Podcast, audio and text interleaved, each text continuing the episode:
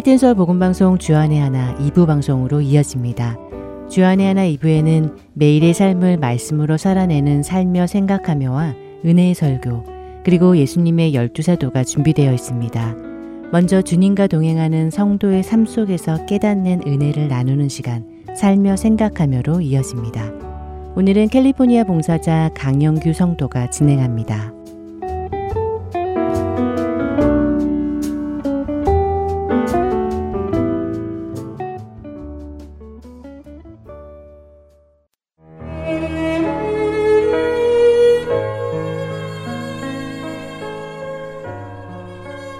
운수회사에서 사무일을 하고 있는 저는 이 지역의 지리는 잘 알고 있지만 정작 실제로 트럭을 타거나 운전을 해야 하는 일은 드뭅니다. 그런 저에게 어느 날 급하게 회사 warehouse 이사를 해달라는 손님이 계셨습니다. 하지만 이미 모든 트럭 운전수들이 현장에 나가 있었기에 다음 날에나 가능하다고 말씀드렸지요. 하지만 손님께서는 그 웨어하우스에서 꼭 그날 나가야 하는 상황인지라 부탁을 하셨고 마침 트럭이 한 대 여유가 있어서 큰 맘을 먹고 제가 운전을 해서 이사를 해드리기로 하였습니다. 큰 트럭을 운전해 보지 않아 긴장하며 간신히 웨어하우스에 도착하였습니다. 물건들을 잘 싣고 기물이 차 안에서 파손되지 않도록 줄도 묶은 후에 손님이 먼저 출발하시도록 하고 저는 주소를 받아 정리를 하고 출발하였습니다. 프리웨이를 달리는 중에 옆에 지나가는 화물차 운전수가 저를 쳐다보며 엄지를 들고는 손을 위로 높이 들어 올려 보여주었습니다. 가뜩이나 긴장이 되어 있던 저에게는 그 운전사의 모습이 마치 어, 오늘 처음 운전하는 것 치곤 잘하는데 최고야 라는 신호를 보내는 것처럼 느껴져 내심 뿌듯해졌습니다. 하지만 순간 이 친구가 내가 오늘 처음 운전을 하는지를 알 수 없잖아 하는 생각이 들었지요. 바로 그때 또 다른 트럭이 지나가며 그 운전수도 저를 보며 엄지를 들고 손을 위로 향해 들어 올렸습니다. 그 운전사의 얼굴을 보니 지금 제게 잘하고 있다고 하는 표정이 아닌 무언가 문제가 있음을 알리고자 하는 표정처럼 보였습니다. 그 순간 지금 운전수들이 제게 보내주는 신호는 너 최고야 라는 의미가 아닌 무엇인가 잘못되었음을 알려주는 신호임을 느꼈습니다. 급하게 갓길로 추럭을 세우고 확인을 해보니 추럭의 뒷문이 열려 있었습니다. 프리웨이를 뒷문이 열린 채 달린 것입니다. 일반 차들과는 달리 운송용 트럭은 무거운 문을 올리고 내리기 편하게 하기 위해서 양쪽에 스프링 장치가 되어 있는데 그 힘이 세기 때문에 문을 내린 후에는 잠금 장치를 꼭 확인하고 자물쇠를 잠가야 하는데 처음 운전을 하던 저는 그런 것을 모르고 운전을 하였던 것입니다. 달리면서 덜컹거리다가 잠금 장치가 풀어져 뒷문이 말려 올라가 버렸던 것입니다. 뒤에서 따라오던 차에 물건이 떨어졌으면 대형 사고의 위험이 있는 큰 문제를 일으킬 수 있는 실수를 한 것입니다. 감사하게도 저의 그런 위험을 다른 운전사들이 알려주어 사고 전에 막을 수 있었습니다. 안도의 한숨을 쉬고 나니 운전사들이 제게 보내주었던 수신호가 생각이 났습니다. 그들이 제게 보내주었던 수신호는 너 뒷문이 올라갔어 라는 신호인데 저 혼자서 내가 최고야 라고 믿으며 달려왔던 것입니다. 그런 저의 모습이 부끄럽고 또 그 사실을 알려준 운전사들에게 감사한 마음이 들었습니다. 때때로 하나님의 말씀인 성경을 읽으며 하나님의 말씀을 제 마음대로 해석하는 경우가 있습니다. 하나님께서 하시려는 말씀은 그것이 아닌데도 불구하고 내 마음에 좋은 대로 내가 원하는 대로 해석하며 하나님께서는 약속하시지도 않은 것을 기다리는 경우도 있었습니다. 성경 공부를 하며 그것을 깨달을 때마다 뜨끔뜨끔합니다. 어쩌면 이리도 여전히 나는 자기 중심적으로 살아갈까? 얼마나 더 지나야 나 중심이 아닌 하나님 중심으로 생각하고 행동하는 사람이 될까? 안 해보던 추억 운전을 하며 자기 중심적인 제 모습을 다시 한번 깨닫게 되며 예수님께서 말씀하신 너희는 먼저 그의 나라와 의를 구하라는 말씀을 다시 새겨봅니다. 내 중심이 아니라 주님을 중심으로 살아가는 우리가 되기를 원합니다. 그런즉 너희는 먼저 그의 나라와 그의 의를 구하라. 그리하면 이 모든 것을 너희에게 더하시리라. 마태복음 6장 33절의 말씀입니다.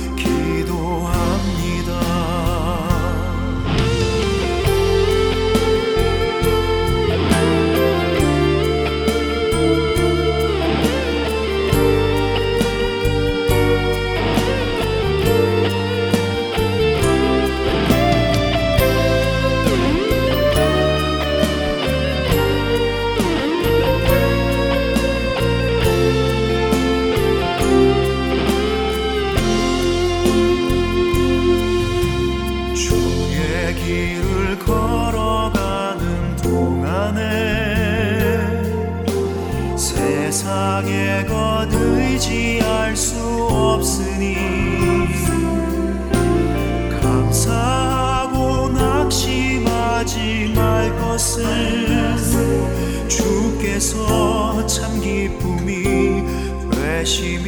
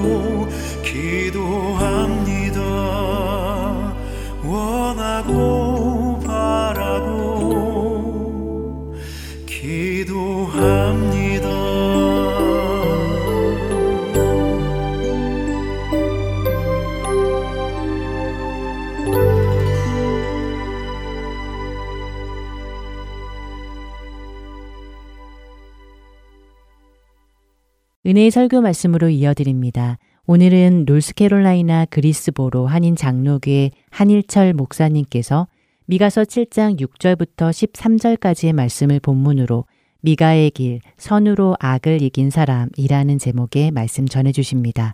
은혜의 시간 되시기 바랍니다.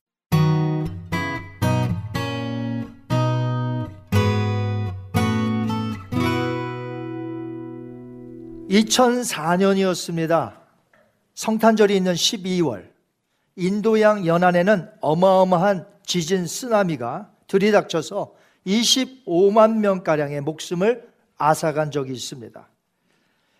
그로부터 몇 주 동안 신문과 잡지에서는 Where is God? 하나님은 어디 있는가를 따지면서 독자 편지와 기사로 넘쳐났다고 합니다. 어느 신문 기사는 또 이렇게 기사를 썼습니다. 하나님이 정말 하나님이라면 선하지 않다. 하나님이 선하다면 그건 하나님이 아니다. 인도양 연안 지역에 대재앙이 닥친 이후로 특히 더 그렇다. 이 세상은 수많은 natural disaster가 있습니다. 하지만 자연재해만 있는 것이 아니고요.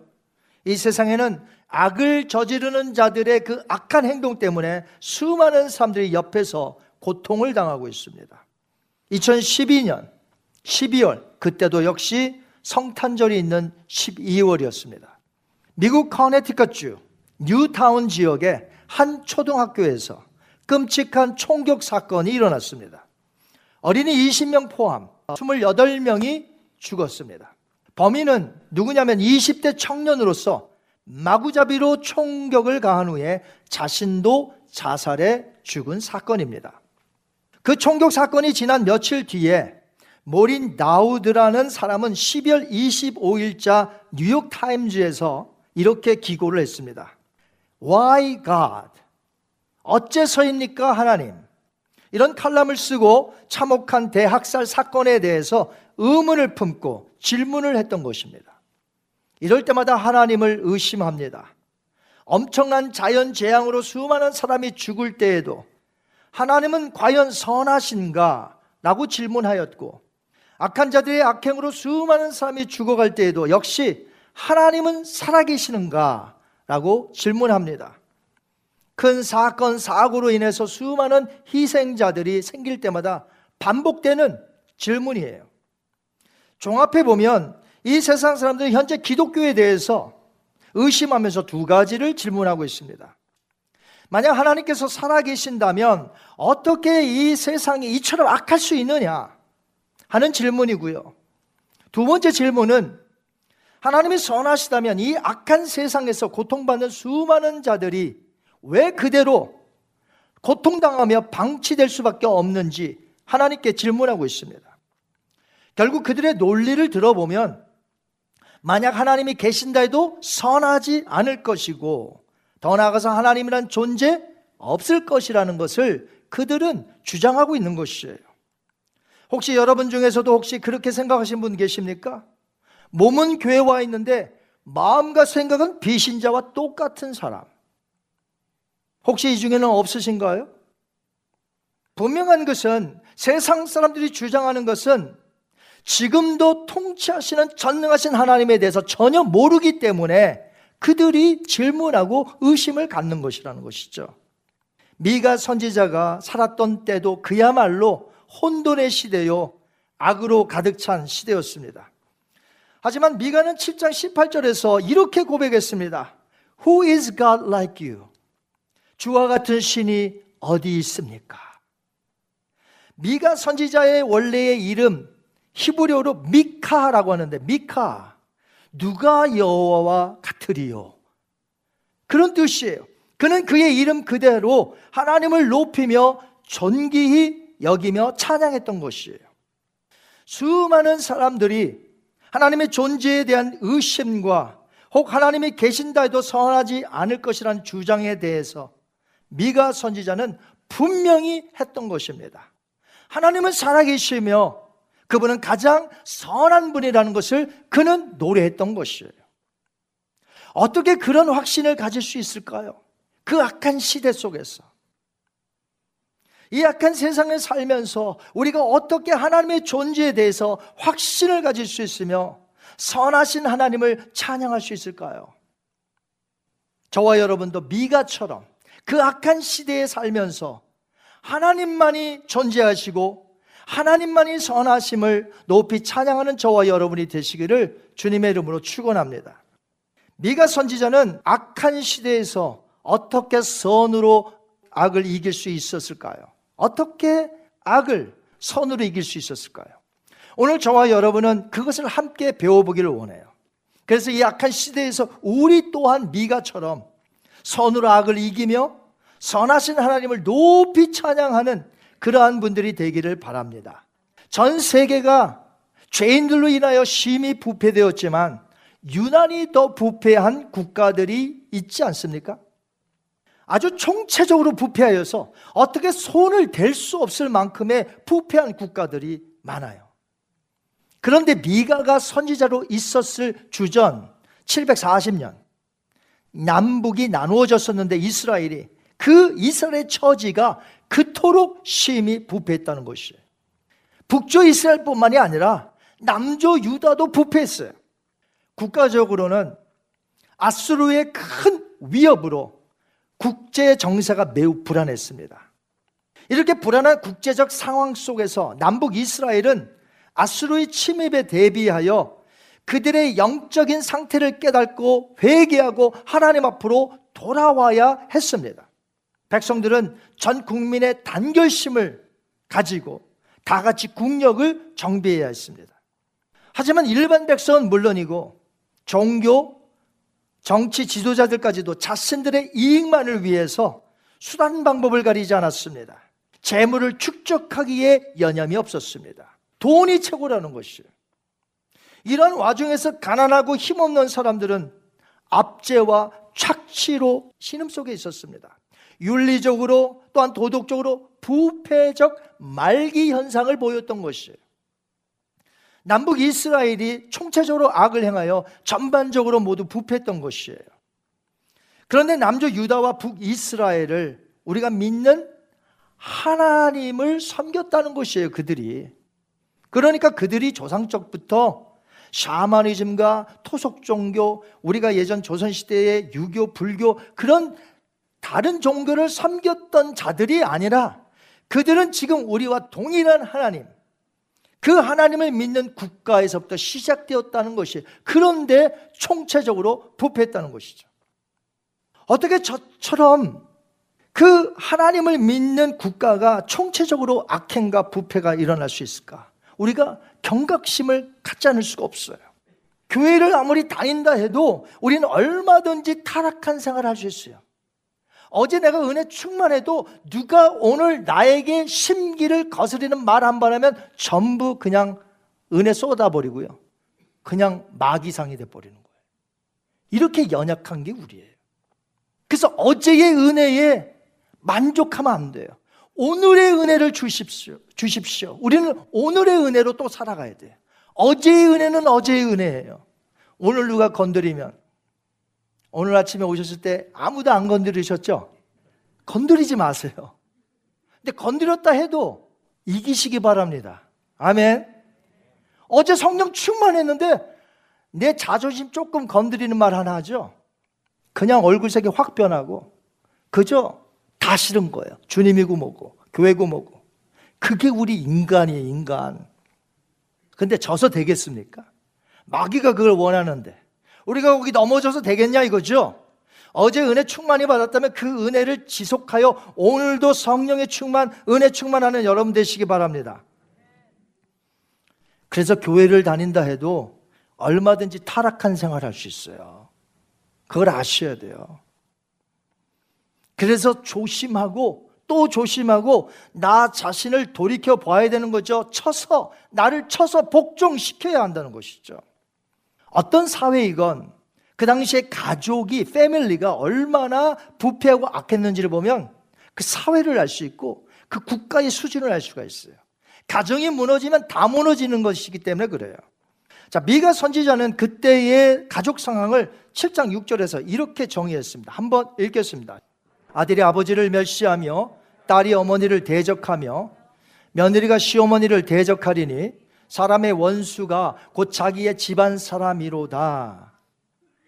한 사회의 최소한의 단위이자 가장 핵심적인 단위가 뭐냐? 가정이에요. 패밀리. 그런데 이 패밀리조차 진실과 신뢰가 없어요. 적대감만 있어요. 부모와 자식 간에, 형제 간에. 이렇다면 어떻게 되겠어요? 그런데 미가 미 가가 살던 시대만 그런 것이 아니라 예수님도 말씀하시기를 마지막이 되면 될수록 이 세상에서는 부모와 자식 간에 형제와 형제 간에 원수가 될 것을 미가 선지자가 했던 말을 인용하시면서 예수님이 말씀하신 것이에요. 지금도 뉴스에 나오는 것을 보면 가족 간에 아주 쉽게 천륜을 저버리는 사건들이 너무나 많이 나와서 이젠 놀라지도 않아요. 가족이 이렇다면 그 사회는 볼 곳 없어요. 그 국가 볼 곳 없어요. 왜? 가정들이 그렇기 때문에. 미가가 살던 그 당시의 모습을 한번 볼까요? 3장 2절입니다. 시작. 너희가 선을 미워하고 악을 기뻐하며. 이거 혹시 미가가 잘못 쓴 거 아닐까? 아니, 어떻게 하나님을 믿는 백성이 선을 좋아하고 기뻐하고 악을 미워해야지. 그 시대의 사회상을 고발한 거예요. 예수님을 믿는 사람들이 선을 기뻐하고 악을 미워해야 되는데 악을 행한다 이거예요. 악을 행하는 것뿐만 아니라 그 악을 기뻐한다. 그렇다면 총체적으로 타락하여서 악을 자행하는 지금의 이 악한 시대를 이기는 것은 무엇일까요? 우리가 어떻게 이길까요? 그것은 오직 선한 하나님을 신뢰하여 이 악한 시대에 선을 행하며 살아야 될 줄 믿습니다. 사도 바울은 이렇게 말했어요. 로마서에 두 곳에서 얘기했는데 한번 연달아 읽어보도록 합니다. 먼저 12장 17절 시작. 아무에게도 악을 악으로 갚지 말고 모든 사람 앞에서 선한 일을 도모하라. 아멘. 21절. 악에게 지지 말고 선으로 악을 이기라. 아멘. 이 세상은 악함으로 물들어 있습니다 악해요 그래서 그것이 악한 줄도 모르고 하는 거예요 악하기 때문에 보고 배운 게 전부 악해요 자라나는 환경이 악해요. 마치 악이 지배하는 세상같이 보입니다. 하지만 하나님은 여전히 온 우주 만상을 통치하고 계십니다. 그렇기 때문에 우리는 예수님을 믿는 자로서 모든 것을 통치하시는 하나님을 신뢰하여 끝까지 선을 행함으로 이 악한 세대의 악을 이겨야 될 줄 믿습니다. 여러분 죽은 물고기 떼들이 강물 아래로 마구 쏟아져 내려간다 할지라도 그럼에도 불구하고 물고기가 살아만 있다면, 살아만 있다면, 죽은 물고기 떼 사이로 세찬 물살을 가르고 올라가겠죠. 마찬가지로 세상 사람들이 다 악에 물들어 악을 자행한다 할지라도 우리가 하나님의 사람이라면 이 악한 시루를 거슬러 올라가 손으로 악을 이겨낼 줄 믿습니다. 여러분, 세상과 타협하는 것이 바로 악을 행하는 것입니다. 종교다원주의와 적당히 타협하는 것. 아, 그냥 거기도 진리가 있다 그러고 거기도 길이 있다고 그냥 우리 이렇게 타협하는 거. 마치 포용하는 것 같고 마음이 넓은 것 같고 그런 목사는 마음이 넓은 것 같죠. 그게 악이라는 것이에요. 예수님이 분명히 내가 곧 길이요 진리요 생명이니 나로 말미암지 않고는 아버지로 갈 수 없다. 길이 없다 그랬는데 거기서도 그 종교에서도 진리가 있고 그곳에서도 믿게 내버려 둡시다. 우리 그냥 다 같이 포용하면서 갑시다. 예수님을 십자가에 다시 못 박는 일이요. 이것이 악행 중의 악행이라는 것이죠. 여러분, 그건 목사가 마음이 좋은 게 아니에요. 독약을 지금 마시고 있는데, 아유, 우리 나눠 드십시다. 나도 마시고, 당신도 드시고. 자, 마음이 좋죠? 독약을 마신다고 하면 어떻게 돼요? 그거 독약입니다. 쳐서 땅바닥에 흐리게 하든지 빼앗든지 해야 되는 게 사랑하는 것이죠. 세상과 타협하는 거 안 됩니다. 종교 다원주의 안 됩니다. 오직 길은 예수님밖에 없음을 믿으시기 바래요. 이 세상의 윤리적 가치관 얼마나 삐뚤어진 윤리관과 도덕관이 있습니까? 전 세계마다 나라마다. 근데 그것을 타협하면은 어떻게 되겠어요? 하나님의 말씀은 아닌데 악을 저지르는 것이죠. 포용하는 것이 아니라 악을 저지르는 것이란 말이죠. 타협했기 때문에. 악은 하나님 앞에서 큰 죄악입니다. 악을 행하는 자들은 하나님 없이 살며 악이 항상 승리할 것이라 생각해요. 하지만 악은 끝내 선을 당해낼 수가 없습니다. 처음에는 악이 선을 이기고 승리하는 것처럼 보일 수는 있어요. 마치 십자가 위에서 저 예수란 자만 처형시키면 우리의 세상인데 그 소원이 이루어졌네요. 십자가에서 끝내 예수님이 죽습니다. 로마인들, 유대인들, 종교 지도자들 아마 건배를 들며 자신들이 이긴 줄 알고 축배를 들었어요. 웃으면서. 하지만 예수님 어떻게 됐습니까? 죽은 지 3일 만에 부활하셔서 선으로 악을 이기시고 진리로 악을 이기셨다는 것이에요. 우리가 바로 그 승리하신 예수님을 믿고 따르는 자들이에요. 그렇기 때문에 우리가 만약 이 세상의 죄에 순응하며 시대의 유행과 형식에 따라 적당히 타협하며 산다면 그것은 믿음으로 사는 것이 아니라 오히려 악에게 지금 지고 있다는 것이죠. 우리가 예수님을 따르며 선하게 살려고 한다면 당연히 세상은 우리를 조롱할 것입니다. 너 하나님을 믿는다며 너 그렇게 기도해 나가며 기도한다며 근데 그거 하나님이 안 해주시냐? 안 고쳐주시냐? 우리를 조롱합니다. 사람들은 미가 선지자에게도 조롱을 했어요. 한번 볼까요? 미가서 7장 10절 말씀. 그는 전에 내게 말하기를 너의 하나님 여호와가 어디 있느냐 하던 자라. 이런 사람은 시대마다 있어요. 우리 주변에 있어요. 가까운 사람이 있을 수도 있고요. 교회 뭐 하러 가냐? 기도에 뭐 하러 가? 반날 기도해도 응답도 없는 거. 우리를 조롱합니다. 우리를 낙심케 만듭니다.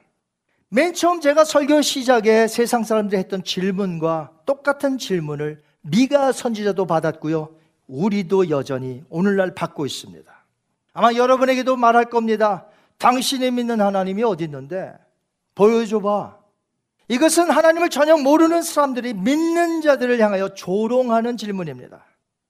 오늘 본문에 보시면 미가 선지자는 악한 자들 사이에서 조롱과 멸시와 천대와 너희 하나님이 어디 있느냐 보여달라는 것이죠. 그런 악함 속에서 묵묵히 미가 선지자는 하나님만 우러러 보았습니다. 살아계신 하나님에게만 초점을 두었습니다. 미가서 7장 7절 볼까요? 같이 읽습니다. 오직 나는 여호와를 우러러 보며 나를 구원하시는 하나님을 바라보나니 나의 하나님이 나에게 귀를 기울이시리로다. 아멘. 여러분 이렇게 사셔야 돼요. 아무리 나를 조롱해요. 세상 사람들이 나를 조롱합니다. 그럴 때 어떻게 할까요? 하나님만 바라봐야 돼. 하나님만 우러러 봐야 돼. 여러분, 지금 기도의 응답이 아직 이루어지지 않았다고 하나님이 안 계신 건가요? 여러분이 이걸 아셔야 돼요. 여러분이 기도하면 여러분의 신음소리, 여러분의 고통소리, 여러분의 부르짖는 소리 하나님께서 다 듣고 계심을 믿으시기 바래요. 듣고는 계신데 그 때가 아직 응답할 때가 아닐 수도 있고요. 기도해야 하는 그 모든 내용이 아직 주님께서 보실 때 이건 응답하면 안 되는 거예요. 그게 더 유익되단 말이죠. 어린아이가 부모가 칼 쓰는 걸 보고 칼을 달라고 내가 한번 해보겠다고. 그럼 여러분 주시겠어요? 3살짜리, 4살짜리가 달랐는데 날카로운 칼. 그러나 이 아이가 청년이 되면 할 수 있다는 것이죠. 하나님이 보실 때 기도는 다 들으세요. 여러분의 신음소리, 아픔소리, 흐느끼는 소리, 외치는 소리 다 들으세요. 다 들으셔요. 하지만 아직은 응답이 안 될 때가 있다는 것이죠. 그러므로 너희 하나님이 어디 계시느냐? 너희 하나님이 선하시냐? 이렇게 악한 세상에 하나님만 바라보시고 하나님이 선하시니 우리가 그 선을 행하며 이 세상을 믿음으로 이겨낼 줄 믿습니다. 그런데 왜 하나님은 악한 자들의 그 악한 것을 벌하지 아니하시고 왜 그냥 두시는 것일까요? 그것은 하나님께서 우리 인간들에게 자유의지, 자유의지를 주셨기 때문에 하나님께서 우리를 로봇으로 만들지 아니하시고 자유의지를 주셨어요. free will. 그 자유의지로 하나님을 섬기기를 원하는 거예요. 하나님이 베푸신 은혜 속에 우리가 그 자유의지를 가지고 하나님을 높이 찬양하기를 원하시는 거예요. 그런데 악한 자들은요, 하나님의 은혜 거부해요. 하나님의 살아계신 거부합니다. 섬기기를. 그리고 자기의 자유의지를 가지고 뭐예요? 악을 행합니다.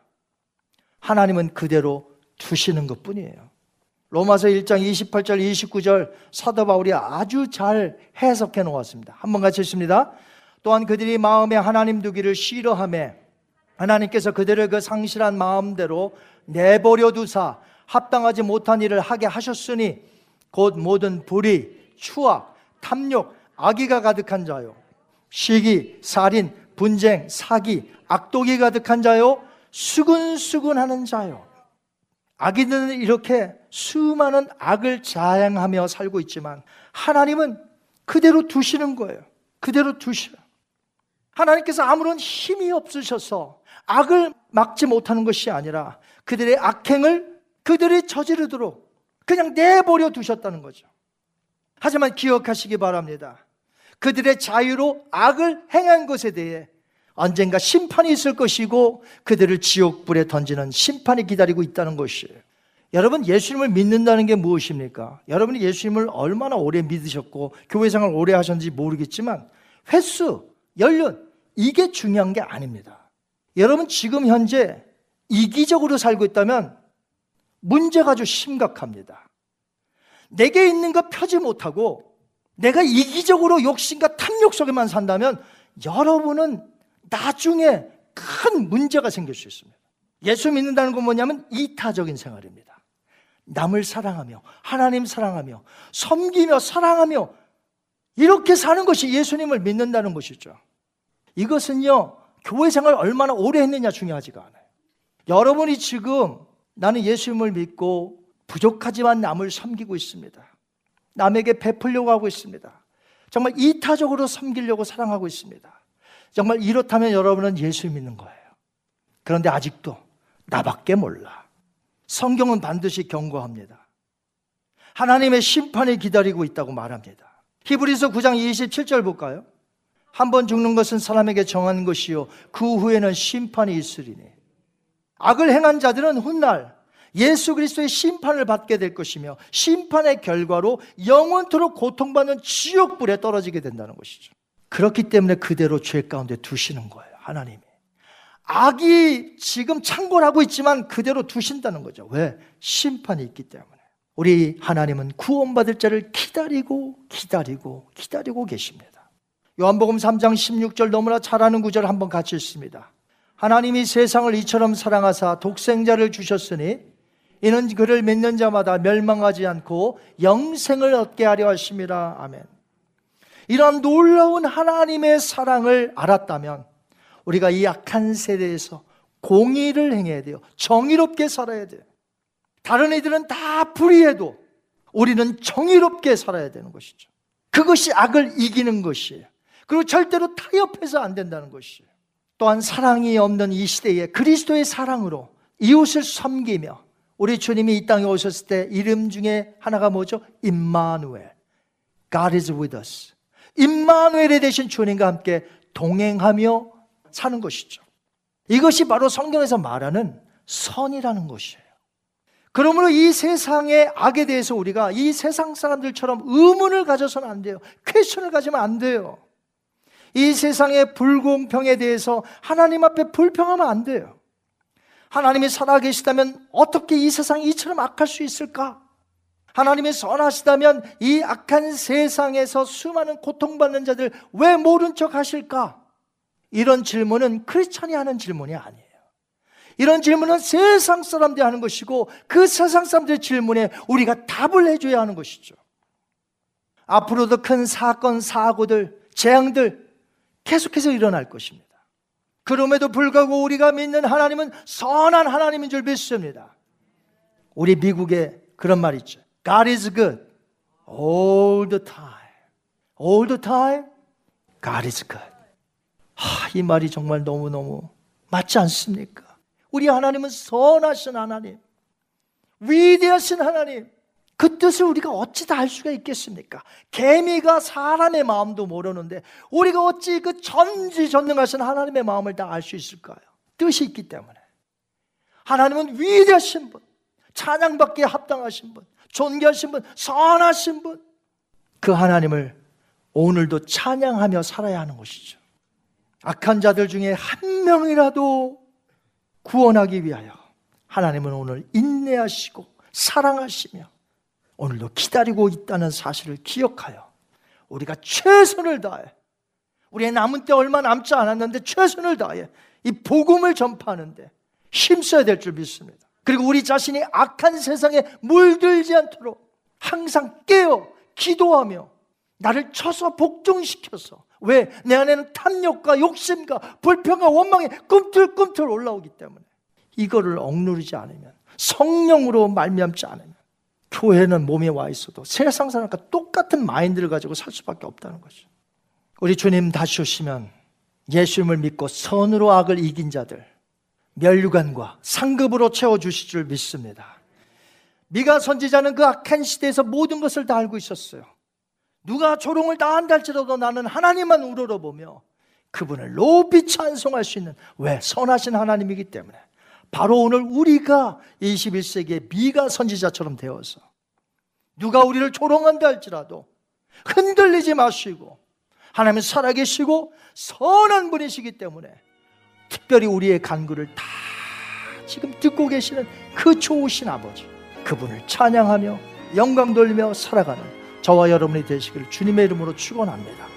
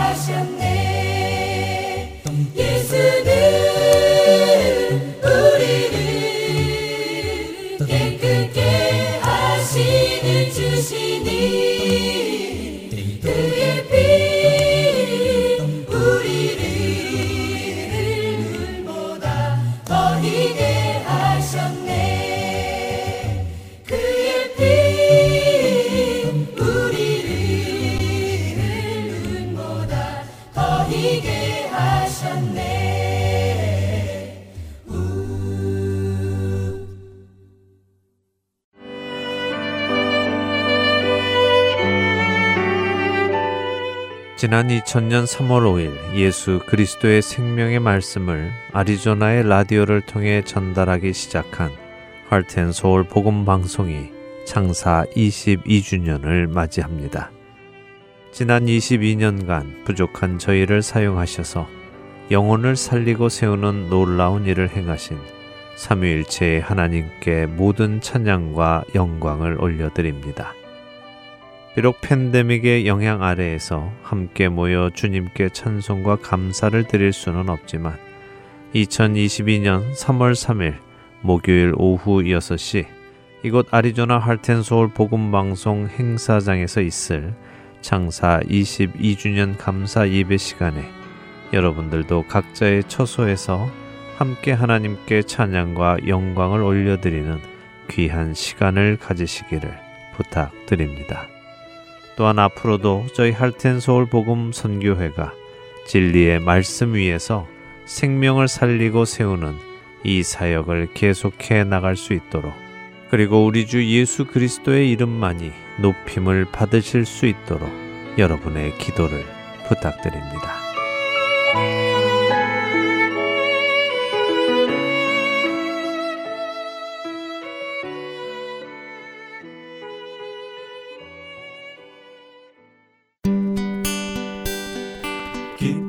소식 사랑으로 땅끝까지 전하는 아랜소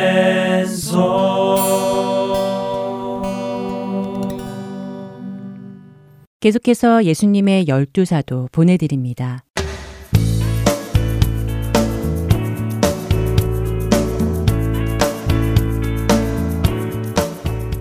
할텐 서울 복음방송 청취자 여러분 안녕하세요.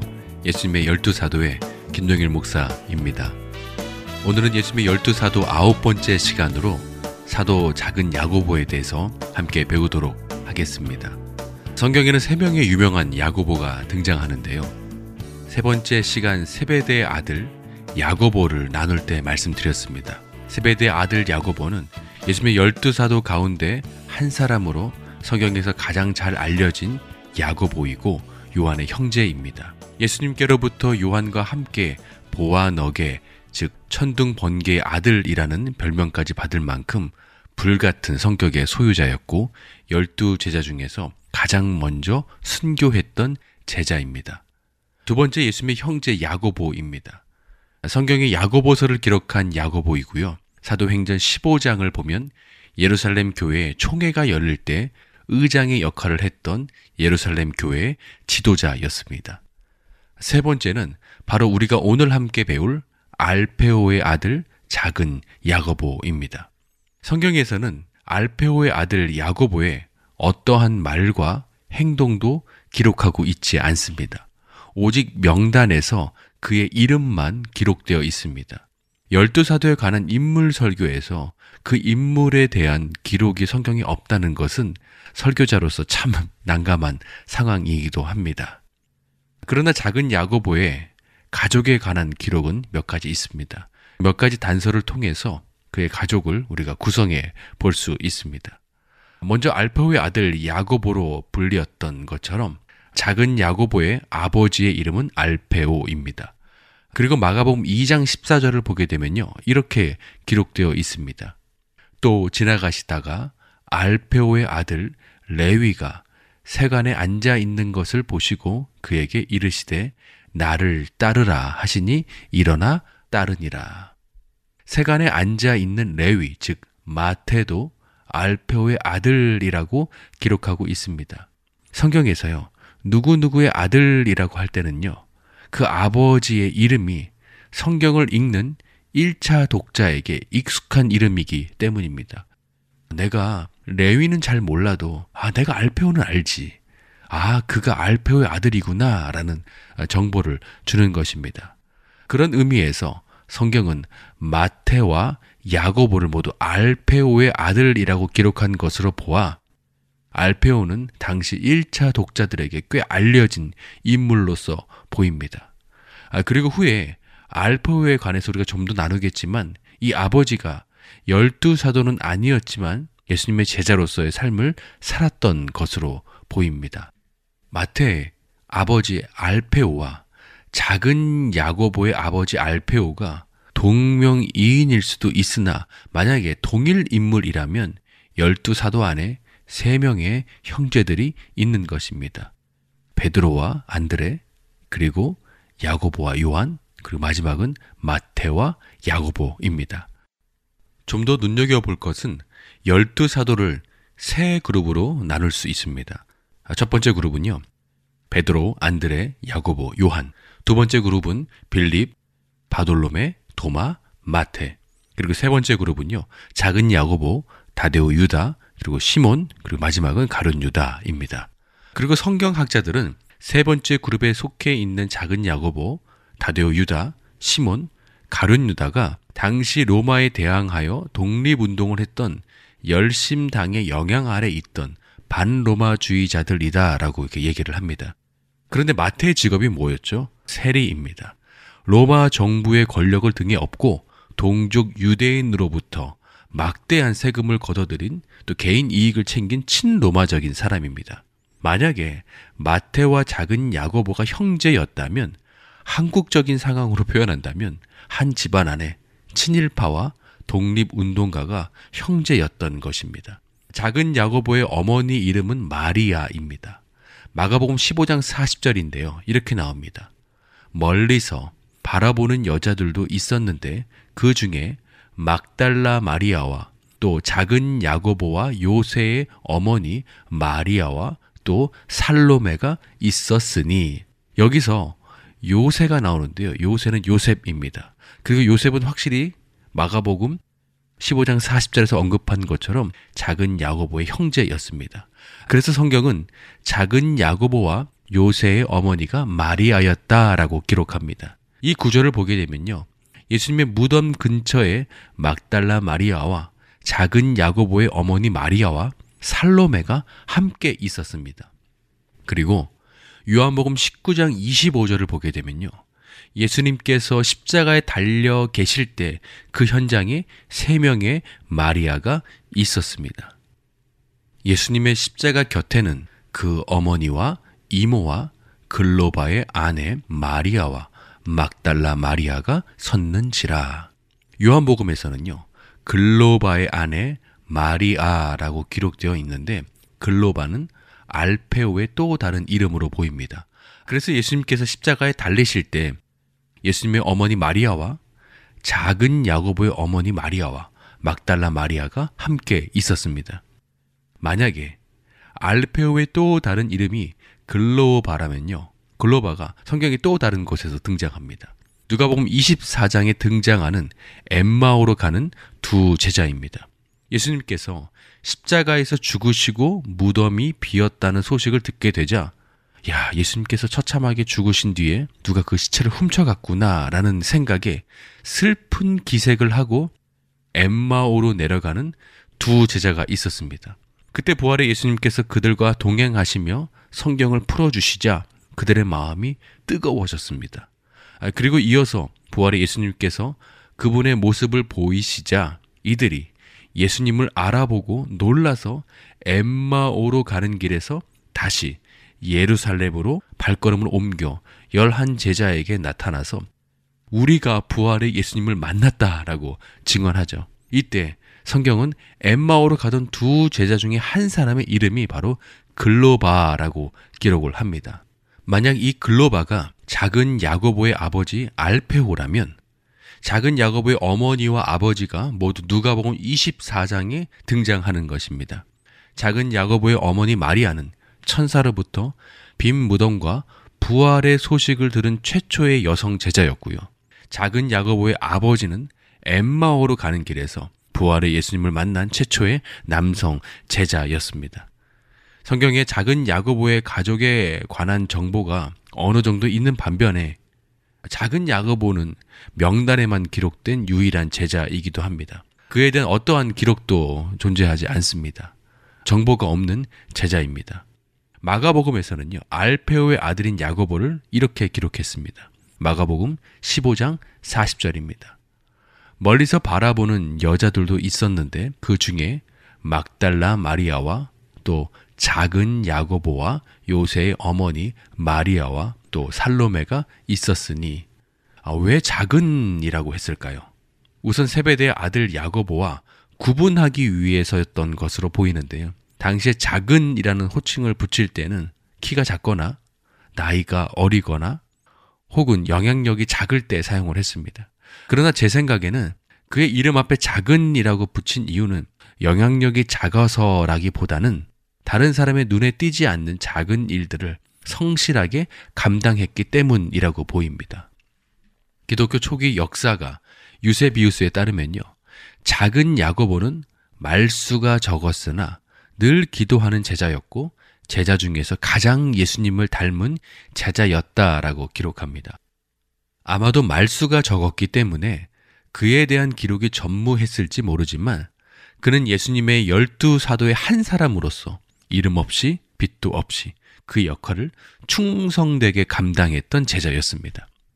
포스트 모던 시대의 오늘날에 다른 사람 앞에서 나 자신을 자랑하고 싶고 다른 사람보다 더 주목받고 싶어 하고 다른 사람의 부러움의 대상이 되고 싶어 하는 이 시대에 이름 없이 빛도 없이 묵묵히 맡겨진 자리에서 충성되게 섬긴 작은 야고보의 삶은 오르를 사는 우리 그리스도인들에게 주는 영적 교훈이 큽니다. 언성 히어로라는 말이 있는데요. 이것은 찬사받지 못한 영웅 또는 조명받지 못한 숨겨진 영웅을 뜻합니다. 2020년 4월에 영국 프로축구팀 맨체스터 유나이티드에서 과거에 이 팀에서 활약했던 선수들 중에 언성 히어로 9명을 선정했습니다. 그 중에 한 명이 바로 한국의 박지성 선수였습니다. 맨체스터 유나이티드 팀은 그를 이렇게 평가했습니다. 박지성은 동료들에게 많은 감사를 받은 것이 일상이었던 진정한 언성 히어로였다. 세 개의 패를 가진 선수라는 별명처럼 그는 맨유의 전술적인 바퀴에 기름칠을 하는 선수였고 그의 헌신은 감동적이었다. 그리고 당시의 감독이었던 알렉스 퍼거스 경은요. 그를 가리켜서 박지성은 팀을 위해 뛴 선수였다. 어떤 역할이 주어져도 늘 제대로 해냈다. 정말 대단한 선수며 프로였다라고 했습니다. 성경을 보면요. 언성 히어로가 등장합니다. 사사기 5장을 보면 드보라와 야엘이라는 여성이 나옵니다. 드보라는요, 여성 사서로서 꽤 유명했지만 야엘을 아는 사람은 거의 없습니다. 저는 지금까지 저는 야엘처럼 되고 싶습니다. 라는 말씀을 하시는 분을 한 번도 보지 못했습니다. 드보라는요, 이스라엘의 사사였기 때문에 전면에서 항상 부각된 여성이었지만 야엘은 보이지 않는 무대 뒤에서 섬겼던 여성이었습니다. 그러나 하나님의 평가는 달랐습니다. 사사기 5장 24절입니다. 겐 사람 헤벨의 아내 야엘은 다른 여인들보다 복을 받을 것이니 장막에 있는 여인들보다 더욱 복을 받을 것이로다. 사람들은 눈에 띄는 사사 드보라를 바라보았지만 하나님은 드러나지 않지만 묵묵히 섬겼던 야엘에게 주목하시며 이 여인이 다른 여인들보다 더 복을 받을 것이다 라고 축복하셨습니다. 이것이 하나님의 관점이요 평가입니다. 골로새서 4장을 보면요. 아리스다고라는 남성이 등장합니다. 아리스다고라는 사람의 이름을 혹시 들어보신 적이 있으신가요? 이 사람은요. 사도 바울과 함께 사역했던 형제입니다. 그는 사도 바울처럼 설교를 하거나 글을 쓰거나 또 기적을 행한 일이 없습니다. 그러나 아리스다고는 늘 바울과 함께 있었습니다. 선교 여행 때도 함께 있었고 사역을 할 때에도 함께 일했고 감옥에도 함께 있었습니다. 그래서 학자들은 그를 가리켜서 동행자, 동역자, 동옥자라고 얘기합니다. 바울과 함께 있으면서 이름 없이 빛도 없이 바울을 도왔던 형제입니다. 만약에 누군가가 천국에서 바울에게 야, 바울 사도 어떻게 그렇게 놀라운 선교 사역을 하실 수 있었습니까? 라고 인터뷰한다면 아마도 바울은 아리스타고의 헌신을 결코 빼지 않고 언급할 거라고 생각합니다. 저의 사역은 아리스타고가 있었기 때문에 가능했습니다. 그는 제가 괴로울 때, 슬플 때, 외로울 때 늘 곁에 있으며 힘을 준 참 고마운 복음의 동역자입니다.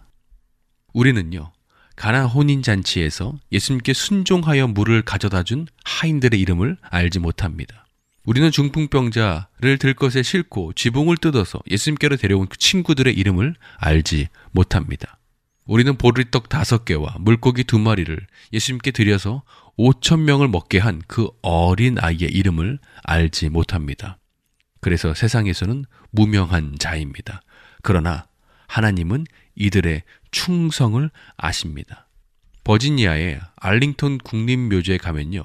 무명 용사의 무덤이 있습니다. 거기 가게 되면 한 비석에 이러한 글이 새겨져 있습니다. 여기 오직 하나님께만 알려진 명예로운 미국의 전사들이 잠들다. 바울은 고린도후서 6장 9절 상반절에서 이렇게 말합니다. 무명한 자 같으나 유명한 자요. 세상에서 보기에는 무명한 자, 아무도 주목하지 않는 자, 별 볼 일 없는 것 같은 자지만 사실 하나님 나라에서는 유명한 자다라는 것이죠. 저는 이 말씀을 근거로 이렇게 확신합니다. 이 세상에서 여러 사람들에게 박수도 받지 못하고 주목받지 못한 채 무명한 자로 하나님을 섬기며 헌신했던 형제 자매들이 천국에 가면 깜짝 놀랄 일이 생길 것 같습니다. 여러 믿음의 선배들이요. 환호하고 박수치면서 오, 당신 왔습니까? 당신 이곳에서 꽤나 유명합니다. 우리는 당신의 수고와 헌신을 너무나 잘 알고 있습니다. 수고하셨습니다. 환영합니다. 전승에 따르면 작은 야고보는 시리아에 교회를 세우며 사역했고 예루살렘 혹은 이집트에서 톱에 켜서 순교를 했다라고 전해집니다. 그래서 작은 야고보의 그림에는요, 톱이 함께 그려져 있는 것이 많이 있습니다. 말씀의 결론을 맺겠습니다. 프랑스의 유명한 설교자 오베르랑 목사님은요, 젊었을 때 눈 덮인 알자스 산에서 발을 잘못 디뎌 깊은 계곡으로 떨어지고 말았습니다. 오랫동안 정신을 잃었다가 의식이 회복해 보니까 어느 집 방 안에 누워 있는 것입니다. 지나가던 농부가 자기를 집으로 데려와서 그의 상처를 치료해주고 따뜻한 방에 눕혀 놓았던 것이었습니다. 오베르랑 목사님이 깨어난 것을 본 주인은 근심스러운 얼굴로 이제 좀 정신이 드십니까? 라고 물었습니다. 오베르랑 목사님은 너무나 고마워서 농부에게 감사를 드리며 말했습니다. 당신은 제 목숨을 살려준 생명의 은인이십니다. 당신의 이름이 무엇이며 이곳 주소가 어떻게 됩니까? 이 은혜를 제가 꼭 갚고 싶습니다. 그때 농부가 웃으면서 이렇게 얘기했습니다. 저도 한 가지 묻겠습니다. 당신은 예수님께서 비유로 말씀하신 선한 사마리아인의 이름과 주소를 알고 계십니까? 이 농부의 질문은요, 저의 이름과 주소 묻지 마세요. 주님만 아시면 됩니다. 라고 표현하는 것 같습니다. 작은 야고보의 삶을 보면요. 주님 뜻대로 살기로 했네 라는 찬양이 떠오릅니다. 2절 가사가 이렇습니다. 이 세상 사람 날 몰라줘도 이 세상 사람 날 몰라줘도 이 세상 사람 날 몰라줘도 뒤돌아 서지 않겠네. 사랑하는 여러분, 때로 이 세상 사람들이 날 몰라줄 때가 있죠. 그러나 작은 야고보처럼 뒤돌아서지 않고 주님 바라보며 주님께서 맡겨진 그 현장의 자리에서 예수님의 제자로서 믿음의 여정을 묵묵히 걷는 저와 우리 모두가 되기를 소망합니다. 예수님의 열두 사도 오늘 시간을 마치겠습니다. 다음 주에 뵙겠습니다.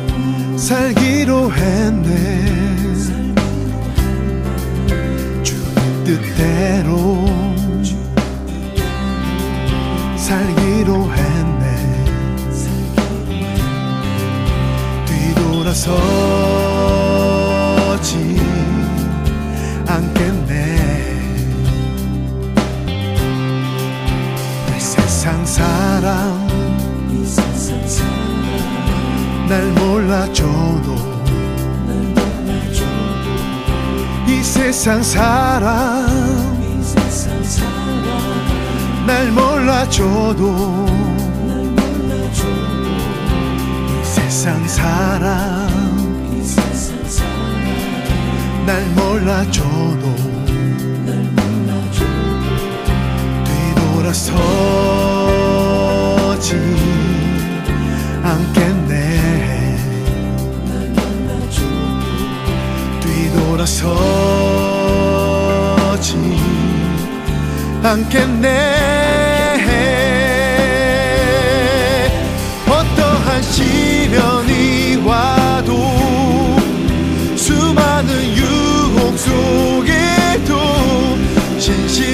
하신 주님 약속 나